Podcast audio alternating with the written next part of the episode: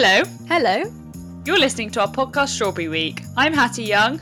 I'm Bex Young, and Strawberry Week is a fortnightly conversation between two feminist best friends chatting about topical taboo areas affecting women.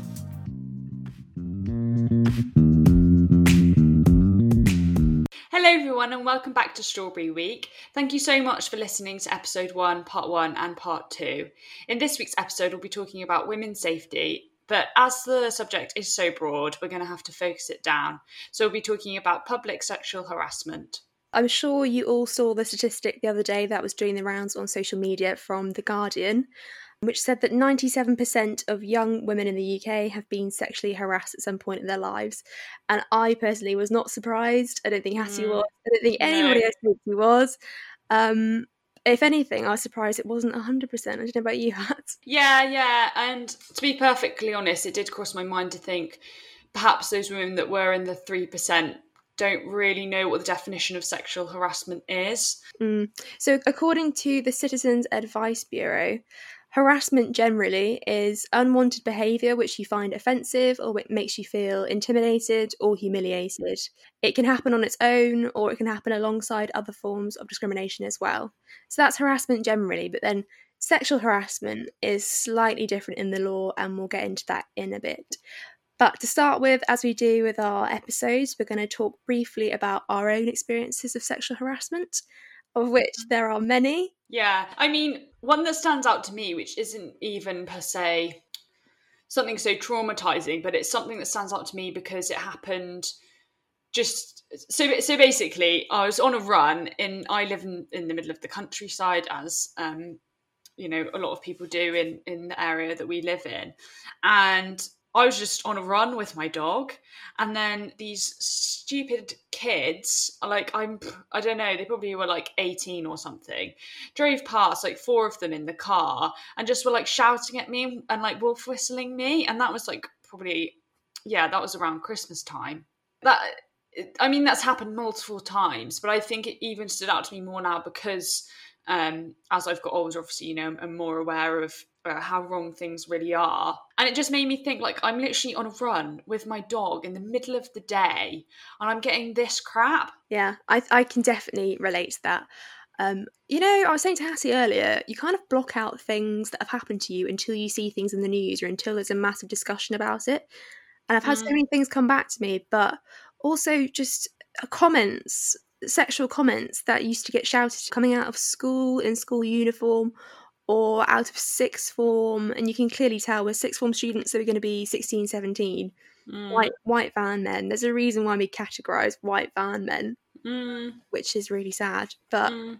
something that really sticks out for me was actually in a club and this I suppose is could also be classed as sexual assault and i was sat in a booth with some friends and we'd had to sit next to four slightly older men um, because there was nowhere else to sit and they seemed nice enough you know polite enough initially and we sat next to them and made, made general conversation. They explained they were teachers a couple of them one was a PE teacher, just just talking about random things like that.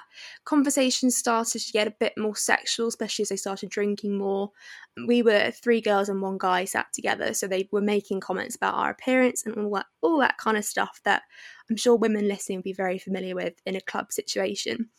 And I was sat closest to the men, and I felt a little bit trapped in and a bit uncomfortable because they were making comments about whether I was single or whether I wanted to get with them. And my male friend next to me, he instantly took on the role of my boyfriend, um, which I don't think Classic. they thought because we hadn't been very sort of acting like a couple before that. But I was just sort of like, oh, it's my boyfriend, which again is sad that you have to sort of pretend you've got Yeah. a boyfriend to prevent sexual harassment. But anyway, the comments continued and it just got worse and worse. I was like, okay, I want to leave.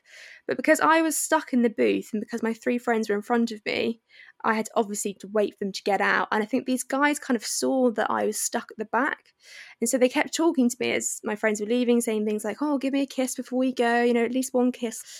And I was just kind of trying to ignore them. And because I was ignoring them, obviously they didn't like that sort of rejection. One of them actually leant over the table and grabbed me by the shoulders, brought me in towards him, and just started kissing me forcibly. Couldn't get away because he's a lot stronger than me. And his friends were just laughing because to them it's just some sort of massive joke. And i couldn't i couldn't leave and they're just laughing and still making comments uh, as their friend was doing this or like oh you must be enjoying it now or whatever stupid comments. Eventually i managed to push him off with a lot of force like literally elbowed his face. And that was the start of the night as well so that was that was a good start. I went and told my friends and to be honest i don't think they were that overly surprised. Obviously they were disgusted but mm you know, because of the comments and things they had been making continually, the, the harassing they had already initiated the whole time, they weren't overly surprised that he's overstepped the mark like that. But I was saying to Hattie earlier as well, the sad thing is I would not have felt comfortable telling the bouncers that because they probably would have looked at me, made an assumption about my top or whatever, and thought, oh, she's either asking for harassment because she looks a certain way or she's dolled up or and um yeah, I just sort of thought they're not going to take me seriously, so I'll just get on with my night. But yeah. Yeah, I think that's the issue, isn't it? It's so normalized to, yeah, not just to men, but to women as well, mm. in the sense, like you've just said. You wouldn't, it wouldn't cross your mind to go up to the bouncer because you just know that they they would do nothing for you. Yeah. They probably just see it as like, oh, this happens all the time. What would we yeah. do? We'd have no one in no one in the club if we kicked everyone out that did that. Yeah. Um, and that's really scary because it's that thing as well of people know that they can push the limits, and then it's these people that will push it to you know even further because they they know they can, mm. and you mm. know that's that is so awful that what's happened to you and but like you've just said it's they just think they can get away with it and that it's just a joke. Just laughing about it because yeah. it's standard. Yeah, like you said, it's so normalized.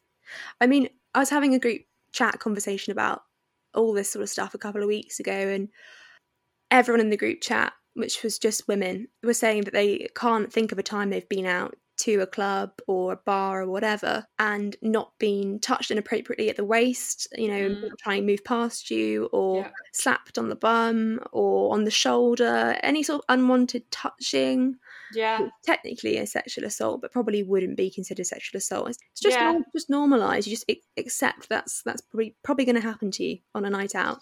Yeah, yeah, definitely. And I mean, I've had a lot of conversations recently as well. It's almost disguised as like chivalry or like people being mm. a gentleman. Yeah. And like, oh, you know, we don't want to just barge past you, so we'll just slide you out of the way. Yeah. Like, A, I'm not some little petite doll. Yeah. And then like as soon as you kind of give something like that an excuse, you're you're allowing the perpetrator to be able to do it and without asking the person that they're doing it to whether yeah. whether they feel comfortable whether they think it's okay and that's the trouble like throughout time that's just continuously happened and it's almost like as soon as you speak up about even even those uh, smaller kind of things, you're just seen as like, oh, you're not being like appreciative of someone yeah. like being careful. Like you should be you. grateful that you're being paid attention to. We should be grateful that this man has touched you or something and it makes you just dramatic or yeah. And like no one knows what people have been through. You know you might think it's all right and just a minor thing to like touch that woman on the waist as you're you're squeezing past her but you don't know what's happened to her. I mean a it's wrong anyway but b like you know t- some people don't want to be touched at all because of uh, a they just might not want to but b something really traumatic might have happened to them and someone touching them is like you know triggering those yeah. those traumatic experiences and like it's just thinking you can do whatever you want and you don't know the effect that that's having on on the other person no and most of the time you just have to or the receiver of of the act would just have to grin and bear it try and get on with it avoid conflict or mm. not look not look stupid especially mm. within a group of people because most of the time people aren't going out by themselves they're with their friends as well Mm. But yeah, and this this obviously sexual harassment happens to to everyone. It's not just women that it happens to. But we are talking about women's safety on this podcast, so we're going to be focusing on our own experiences of that and what what we know about it. But just wanted to get that clear that we we are very aware that this affects everyone of all genders. Yeah, definitely. And of course, so back to the law because this is quite interesting. Obviously, sexual harassment is not illegal. Sexual has- assault and rape is illegal. But it's often harassment, unwanted behaviour, which can lead to sexual assault. Like Hattie, you kind of alluded to earlier, where is the line between things? I think there shouldn't there shouldn't be a line at all, if that makes sense. Yeah. You know, it's people thinking it's men thinking that women owe them something. They should keep quiet because they owe men that, and that whatever they do, oh, oh, we didn't mean to, we didn't realise. Mm. I think that's always a massive excuse. Is that because it is so internalized, which you know it is a difficult one because it's the patriarchy. It's it's the system that we live in. It is internalizing people to think that they can get away with these things and that it's all right but equally you get to an age and you, are pretty aware of what's right and wrong and if a woman which i'm sure i'm sure for most men a woman at some point will have turned around to them and said don't do that or like said no and and you were saying this earlier weren't you bex how humans in general really find it difficult to accept the word no yeah, for sure. Seems like rejection is a huge part of all of this, and the inability to withstand rejection, particularly in a sexual context where one person is making a sexual advance to another and the other person isn't interested, it becomes like a very personal sort of offense almost rather than just kind of being like, I respect that person's decision not to want anything to do with me. Mm. It becomes kind of like a, well, I'm going to get angry at you for offending me. Mm. And then that can lead to other sort of acts of aggression and harassment as well. And that does particularly seem to be the case with sexual harassment from men to women.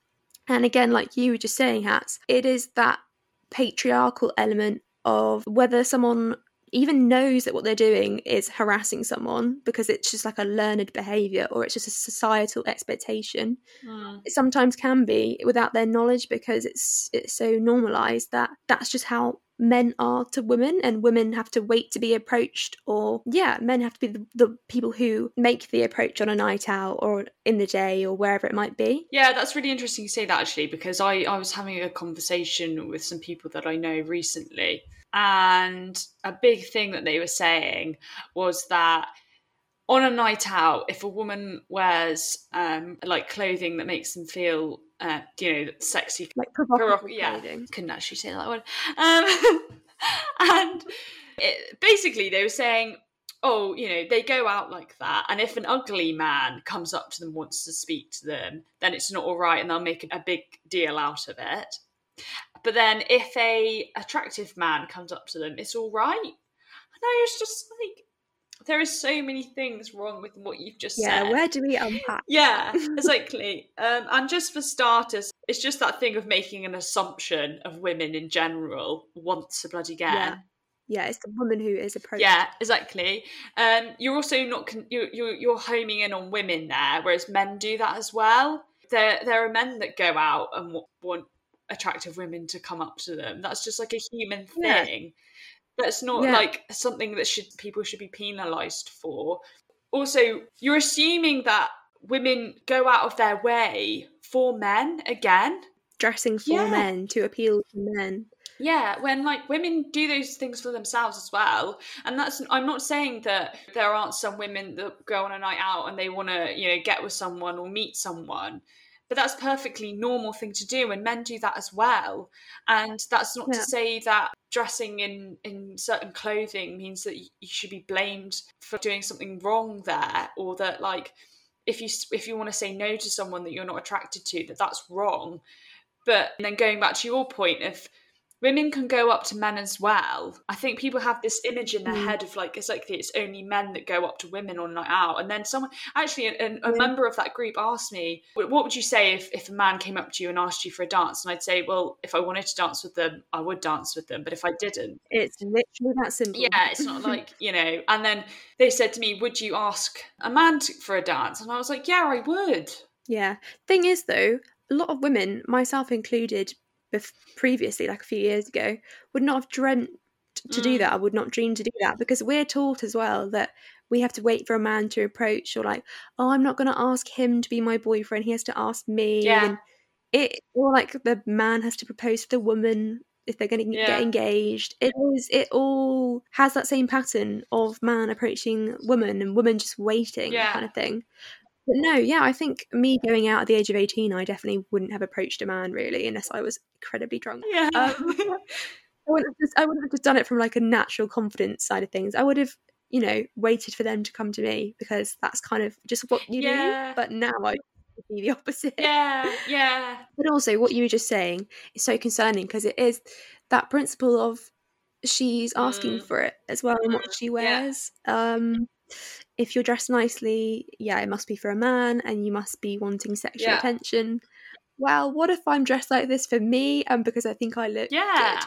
And you feel um, good in those clothes. People can do things for themselves as well. I think it's also that human human thing, especially now with social media and things. Everyone's doing stuff for everybody else and for everybody else's like approval when actually Yeah. you can do things for yourself. It doesn't have to have a motive for anybody else.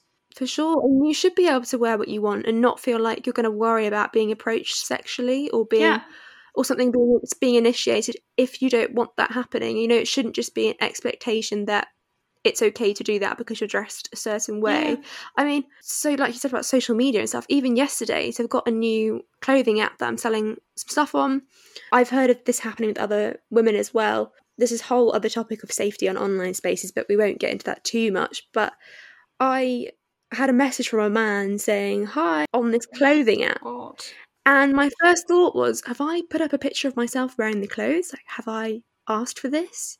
And even my sister, the first thing that she said to me was, Are you putting up pictures of yourself wearing the clothes?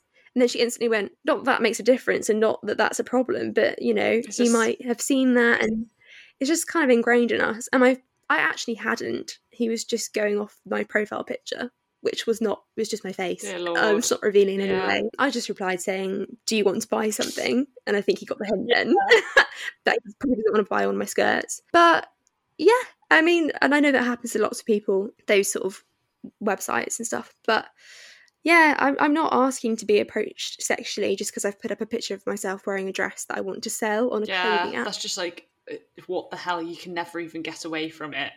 You're trying to sell your Yeah, clothes. and I haven't looked at the messages since, but I wonder if it has been like a, oh, well, I didn't mean anything by it, you know, I was just being nice or whatever, which is kind of like a standard line that people hear, isn't it? I was just being nice. Yeah. And I think another another um, area as well in, in public sexual harassment is kind of local areas that you live in. And this is kind of going back to um, part two of episode one when we, we were talking to Ruby about how, you know, these things were happening in her local area. And it's Mm. almost this thing of when you live in a more rural community, I think it's this naivety of kind of like false false sense of security. And that because you live in a smaller you know town or something that this doesn't go on and that it's not as big but actually especially recently with you know the the wider conversation surrounding feminism it, is going on and perhaps me yeah may, maybe because there's less people it's not as um prominent but it's still there and actually um we did a poll on our instagram 79% of people said that they don't feel safe in their local area um, and actually, some of those places were towns and villages. Um, so, you know, places where it was Mm. more rural. And it didn't shock me, but then I think stereotypically it would it would because you think in a more rural area, people it's, it is safer. But actually, in a lot of cases, it's probably worse because uh, there's less people about. Yeah, I guess also you've got that small town mentality sometimes, Yeah. which can be quite conducive to sexual harassment and that sort of thing. Because obviously, we're also, both of us, we're from a small area Yeah. as well. And we've both had sexual harassment thrown at us over the years. Yeah. Um, like I said, obviously coming out of sixth form. So, yeah, it's not just something that's reserved for bigger cities with more people. Yeah, so uh, most of the time I live in a rural area in in Cornwall, in a little town, um, and I actually wrote an article on women feeling unsafe and un, and vulnerable in walking alone at night in Cornwall. So I asked different women about their experiences, and uh, women, you know, with different uh, jobs and come from different backgrounds and things.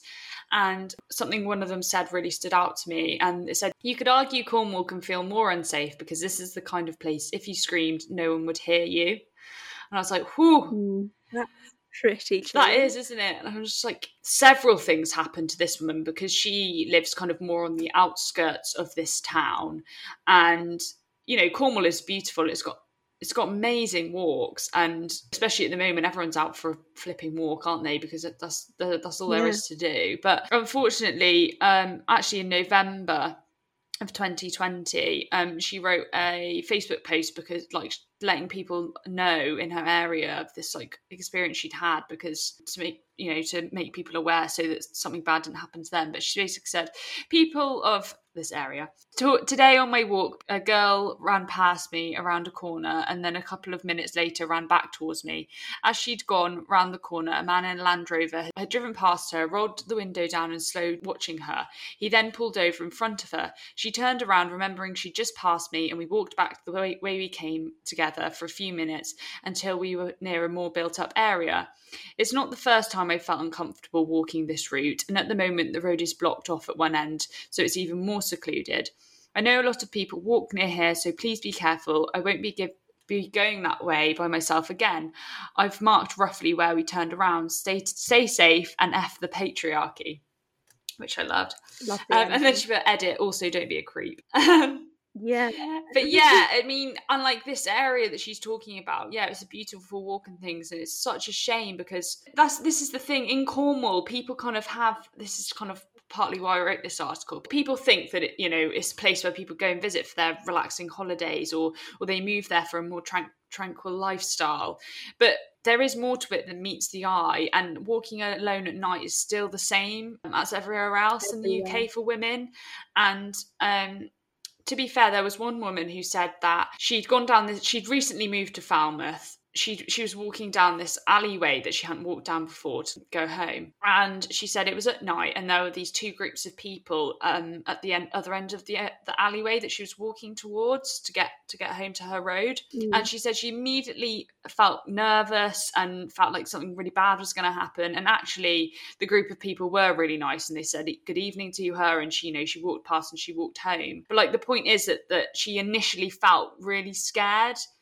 And it, it doesn't Yeah. make a difference where you are. It doesn't make a difference if you're in beautiful like Cornwall where everything seems really relaxed. The point is still there. Yeah, the fear is still there. We have women, especially, have that fear because of previous experiences as well. It's not just like a random, unfounded phobia. It's a valid fear because of previous harassment, which will have happened to every single one of us. Yeah. I'm sure. Uh, yeah, that story that you just said about the woman being scared to walk home at night because of being followed in, in that car or walking home Mm. generally.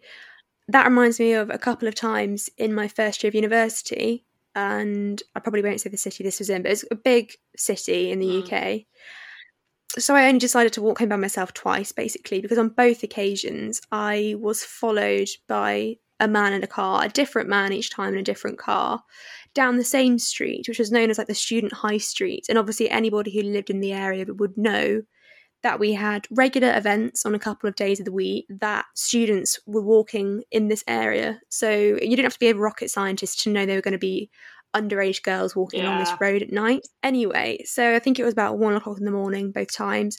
I was kind of halfway down the road. It was the same sort of place in the road as well, which makes me think is there kind of like a group of men that talk about this and do this Mm. together? But both men slowed down as I was walking. One of them actually stopped, got out the car. I ran off. There was a group of people in front of me, and I, I managed to join them and walk with them. And the car drove off quite Mm. quickly.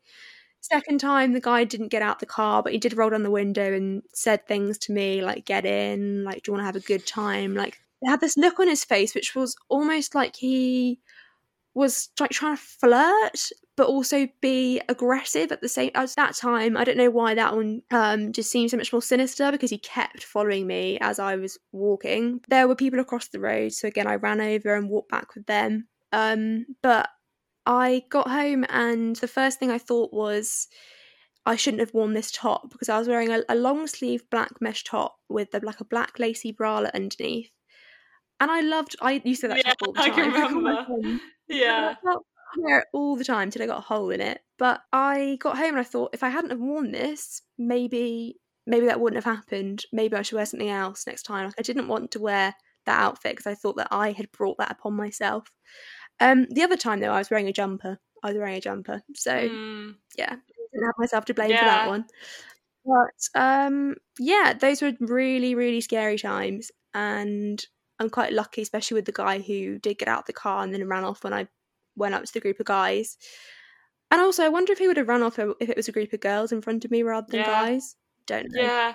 Anyway, that was yeah, pretty scary. That instant thing, isn't it? Of like, oh, what could I have done to change the situation that's just happened? When actually, there's so many things wrong in society to change so that those things don't happen. But as in, mm. it, it's it's victim blaming again. You know, what can we? It's the things that we need to change to stop these perpetrators from doing these things. And yeah, I do think a massive part of it is in the law. And you you were saying to me earlier, weren't you, Bex, that um, actually I we wonder if they don't like prosecute these people or arrest them because where would they put them all? I know.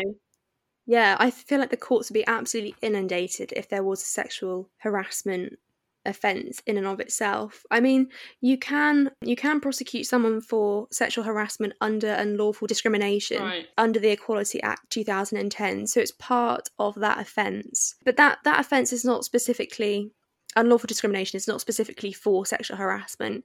It's for general discrimination for a protected characteristic as it's called in the law. And so the, the Equality Act 2010 sets out the protected characteristics, and these are age, disability, gender reassignment, race, religion or belief, sex, or sexual orientation. And if someone is harassing you and it's related to one of these protected characteristics, even if the protected characteristic they're harassing you about is not relevant to you, you know, you're not a man, but someone's harassing you for being a man or whatever it might be, you can technically still file a claim against it. But yeah, sexual harassment itself is not an offence. There's a Harassment Act 1997, but under the Harassment Act, harassment has to be repeated. So you couldn't just say someone's harassing you sexually from one disgusting text. It would have to be multiple texts, for example. Right.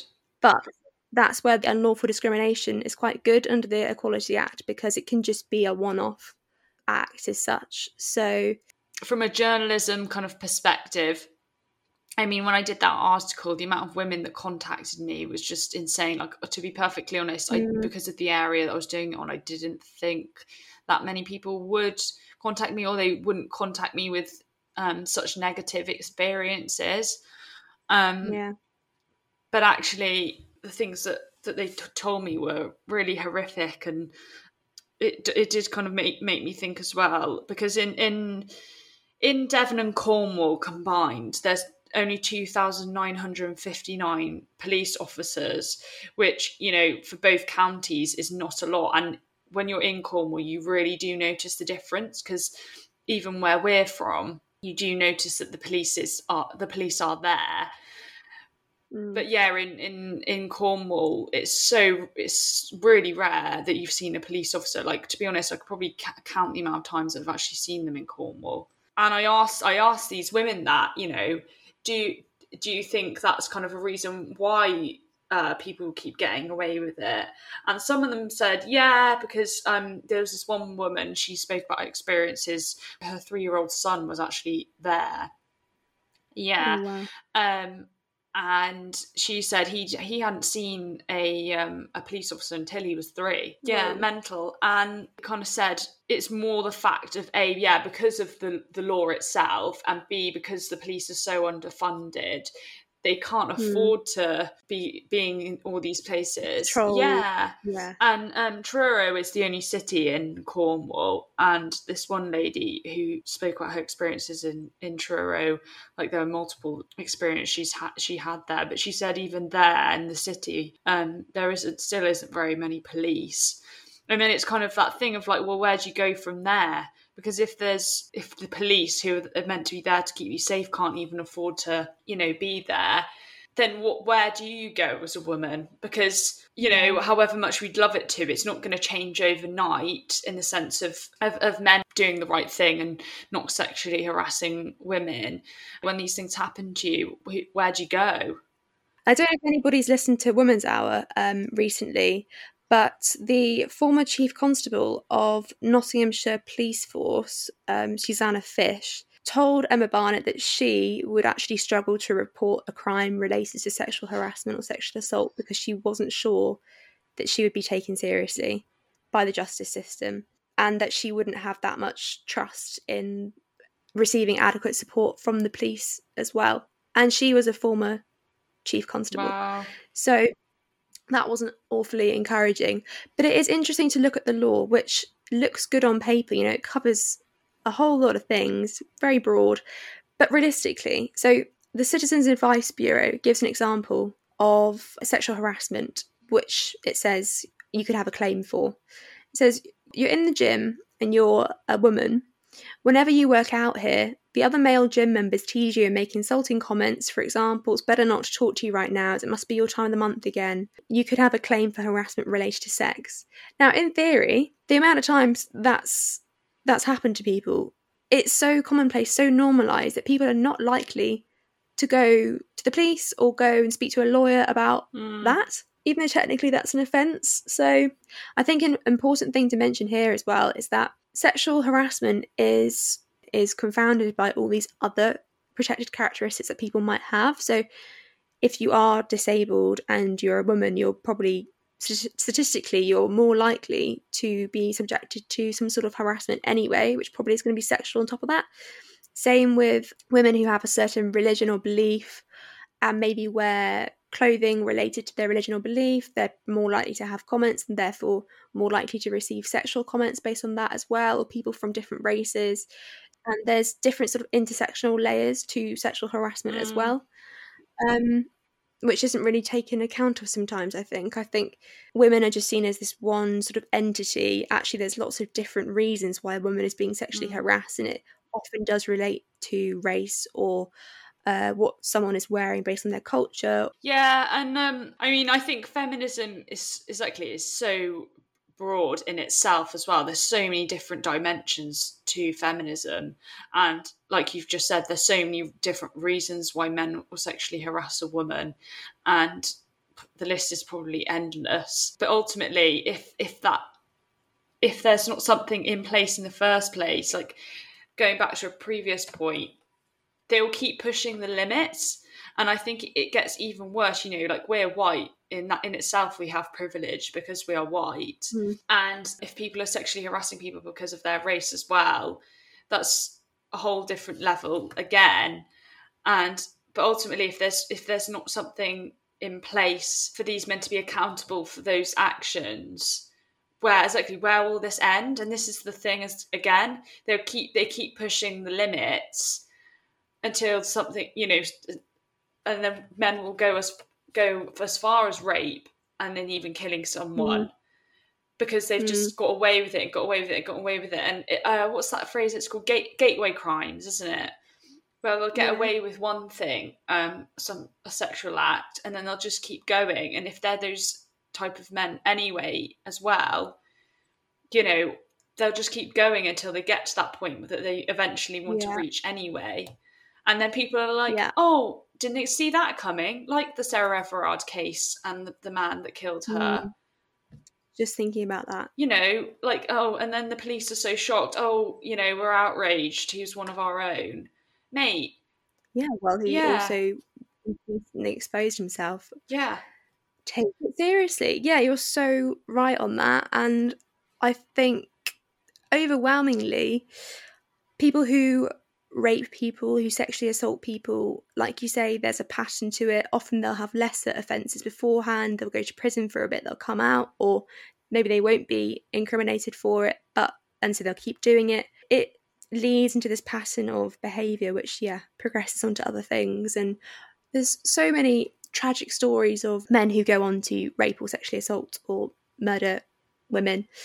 Um, and you just think, okay, well, what about the ten other times that they indecently exposed themselves? They did this. You know, they had you. They were giving you hints mm. there that they're mm. dangerous, and more often than not, yeah, it's not taken seriously by the criminal justice system, and you almost have to have a system of preventative justice. I think for sexual offences because there is that certain mindset that people have to sexually harass someone. It's that power thing, that control thing, and that power thing and control thing is what motivates people to commit Mm. the more serious, not that they're all Mm. serious, um, sexual offences Mm. ultimately. And yeah, you have to really hammer it in as soon as Mm. possible.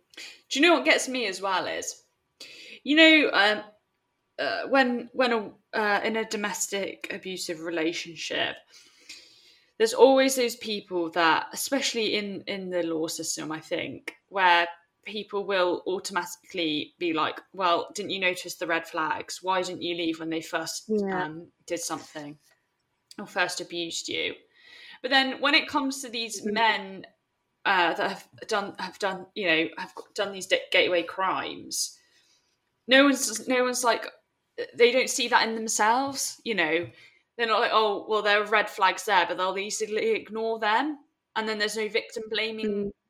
there. If you know what I mean, like Yeah. you know. Uh, in, in again back to the Sarah Everard case where it, um, it was a police officer, which has happened so many times. There's still no blame. They've still not taken blame in the sense of because he was reported previously. Um, you know, there there wasn't that blame there, was there, to be like, oh, we should have noticed the red flags. because it seems so obvious that you need to take further action, but it's just not done. And um, it makes me think of the Hollie Gazzard case. There's a few apps that I've seen, especially in the last few weeks, with the talk around women's safety in the streets. Um, there's a few apps that are available for uh, women, especially, to feel safer.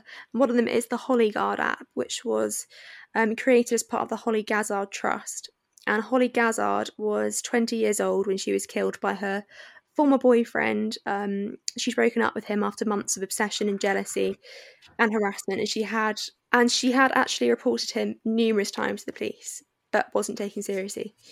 And there, there's been multiple other cases where that's happened, um, particularly domestic abuse cases. And yeah, I think I think the culture is changing with the talk around uh, sexual harassment, and I hope it is. So if anybody wants to use that app to feel safer, it's called Hollie Guard, and it basically turns your phone into like a protective sort of personal safety device. So it has an alarm on it. You can record evidence on it, and you can alert emergency services. Um, you can download it on the App Store. One thing I, I wanted to say on this episode as well, because recently, you know, I think it's probably the same for a lot of women.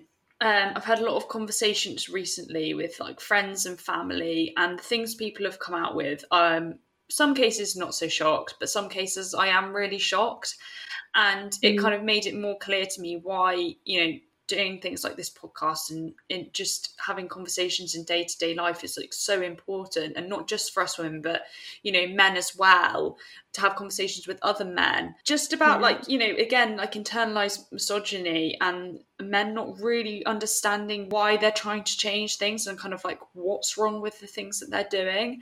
And like you know if there are men listening that are like confused um, in an area or aren't sure why we're like trying to talk about a specific topic or you know whatever it may be like please message us and we will happily Mm. have that conversation with you to try and make you understand because like women are not like talking about this and protesting for fun like these is like we are fighting for our rights here and as white male Mm. men you don't know what it's like to fight for your gender or for your race because the system is Mm. made for you and that kind of the fact that you don't get it kind of homes makes the point even stronger because For you're sure. just not understanding because you've never had you've never had to worry about it Definitely. I've also encountered that. I think it's disheartening, but at the same time, it makes me more motivated to keep Yeah. on with this and more passionate about it because even people that I thought would understand it and would be like, oh, okay, this is making a bit more sense now. I'm going to have these conversations. Don't don't seem to be seem to be doing it yet. And I just want to clarify as well that feminism is not anti-men. no I think it's a huge misconception. Feminism, full stop, is different for for every feminist. There's different types of feminism. There's radical feminism, liberal feminism. There's different types. Third wave, second wave. It means different things to different people. Intersectional. It's it's different things for different people. But it, it's always equality. It's never women being better than men. It's never hating men. It's mm. it's always wanting quality of opportunity and equal rights. It's it's accepting that human rights are women's rights and the very fact that some men like that we've spoken to in particular don't understand the level of fear that women have just being out on the streets mm. daytime as well as mm. nighttime um, you know that's what we're talking about and like you said hats the reason why we're getting so frustrated now it's not for show it's not for fun it's because we are mm. exhausted mm. because the emo also the other thing i'm yeah. on a roll now but, you know, the emotional labor of this mm. stuff is always on women, nearly mm. always. It's the explaining countlessly, time and time again, to just have comments like, "Oh well, male violence to to other males is so much higher." And it's like that's a different issue, and we're talking about male violence for both mm. cases. Like we're talking about the same thing mm. here. We all want to be safe from violent mm. men and violent mm. women. Um, it's the freedom from that violence and until people realize we're all on the same page here we all want to live in a a society which is equal for everyone and where everyone feels yeah. safe and tackling that means tackling the patriarchy yeah. for some reason some men think that that's an attack on them and it's not it's an attack on the bad yeah. guys and the bad guys are women as well mm. sometimes because patriarchy is ingrained in all mm. of us it's not an attack on men mm thanks for listening to my TED talk. I had to get that out. yeah, and I and like also a lot of things that have been said to me recently as well is like, oh yeah, but there are some women that do this, but there are some women that do that, and like the point of feminism isn't to say that everyone is exactly the same. Everyone, of course, mm. genders, races, uh, we all have differences, but the point is that those differences are equal no matter what they are. And it's not to yeah. say that some women, exactly, they don't want to abide by kind of like traditional values and, um, and want to be housewives or or want to, um, you know, have have like the title of Mrs. Whatever it is, the whole point is that people should have a choice and people shouldn't be yeah. um be penalized for their gender and yeah.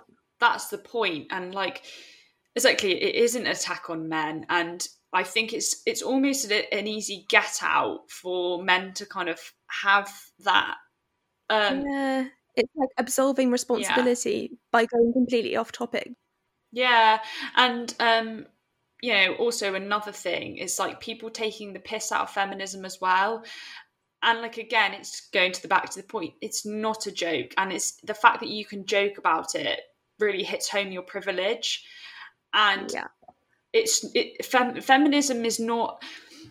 It might be a joke to you, but it's actually it's there. Feminism is here to give people basic human rights to save yeah. lives. It will it will save lives if women have equality of access, opportunity, and the right to live freely without fear of sexual assault, harassment. You're gonna you're gonna save yeah. lives.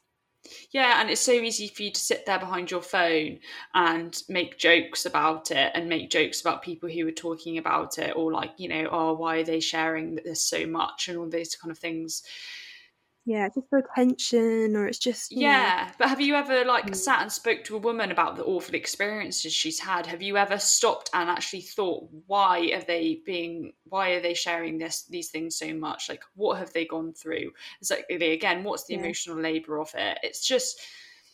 It, it angers me so much to think that people think it's funny that people don't have rights and that people are unsafe and vulnerable. It's not funny no.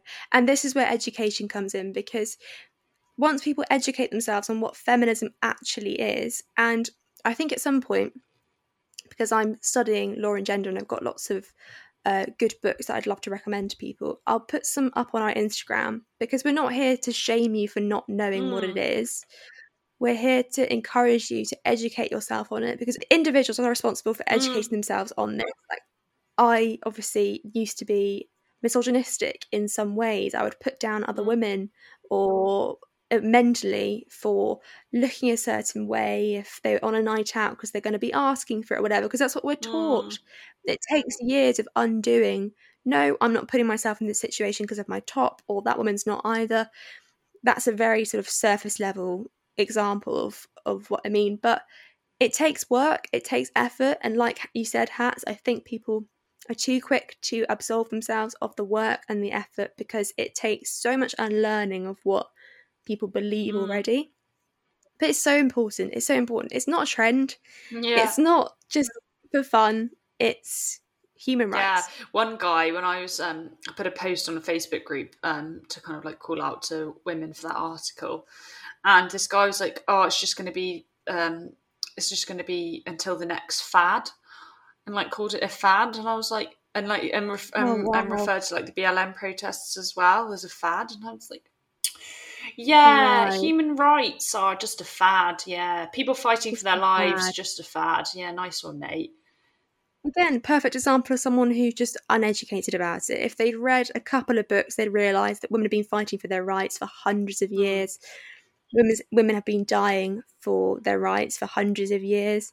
Yeah, it's it just needs education. And like we said in our previous episode as well, we really need to enforce that in schools, I think, early on. So the emotional labour isn't left to adult women Yeah, it should be in the curriculum you know bish bash bosh it's there from the age of i don't know maybe 10 11 even earlier perhaps with basic concepts of consent as i think they actually do in primary school at the moment basic concepts of consent that are non-sexual but you know it needs to be more than just one pshe lesson every now and then it needs to be part of the school ethos curriculum because it isn't up to women who've been abused or harassed to come out talk about their trauma, talk about all this stuff over and over again to get people to Mm. listen.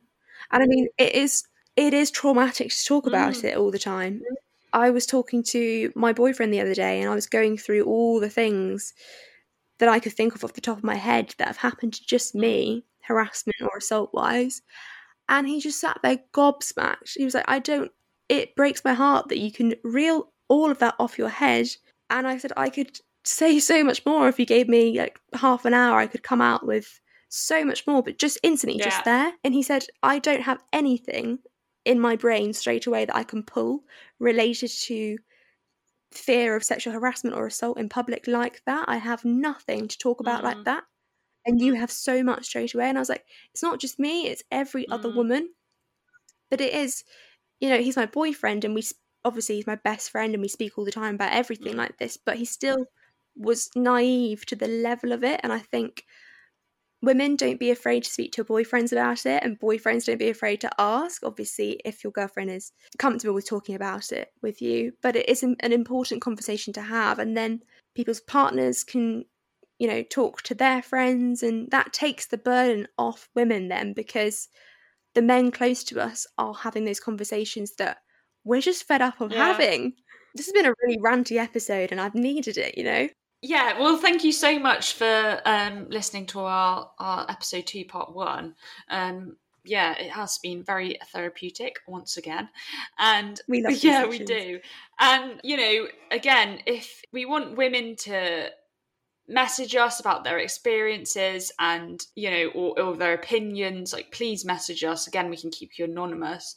But also to um, men out there or women who are confused about any of the topics that we've talked about or want more clarification or you know whatever it is or whether it's another topic that they've seen on social media that they're kind of unsure about or or um, just you know want to talk about to kind of further understand maybe or whatever it is then like please message us as well because you know like beck said feminism is not here to divide women and men. It's to it's to allow people to be equal and to understand each other's um, differences and uh, experiences. And yeah so please message us on our instagram page at strawberry week podcast. Yeah, thank you for listening. It's been another slightly heavy one, but it's such an important thing to talk about. And like Hat said, I'm sure there's lots of you who will relate to things that we've said, so please do message us. We can't wait for you to listen to part two of this episode as well. We'll be having a very special guest on to talk with us about the topic of women's safety in public spaces. So it's going to be a good one. So please do tune in. thanks for listening Thanks for listening. Bye. Bye.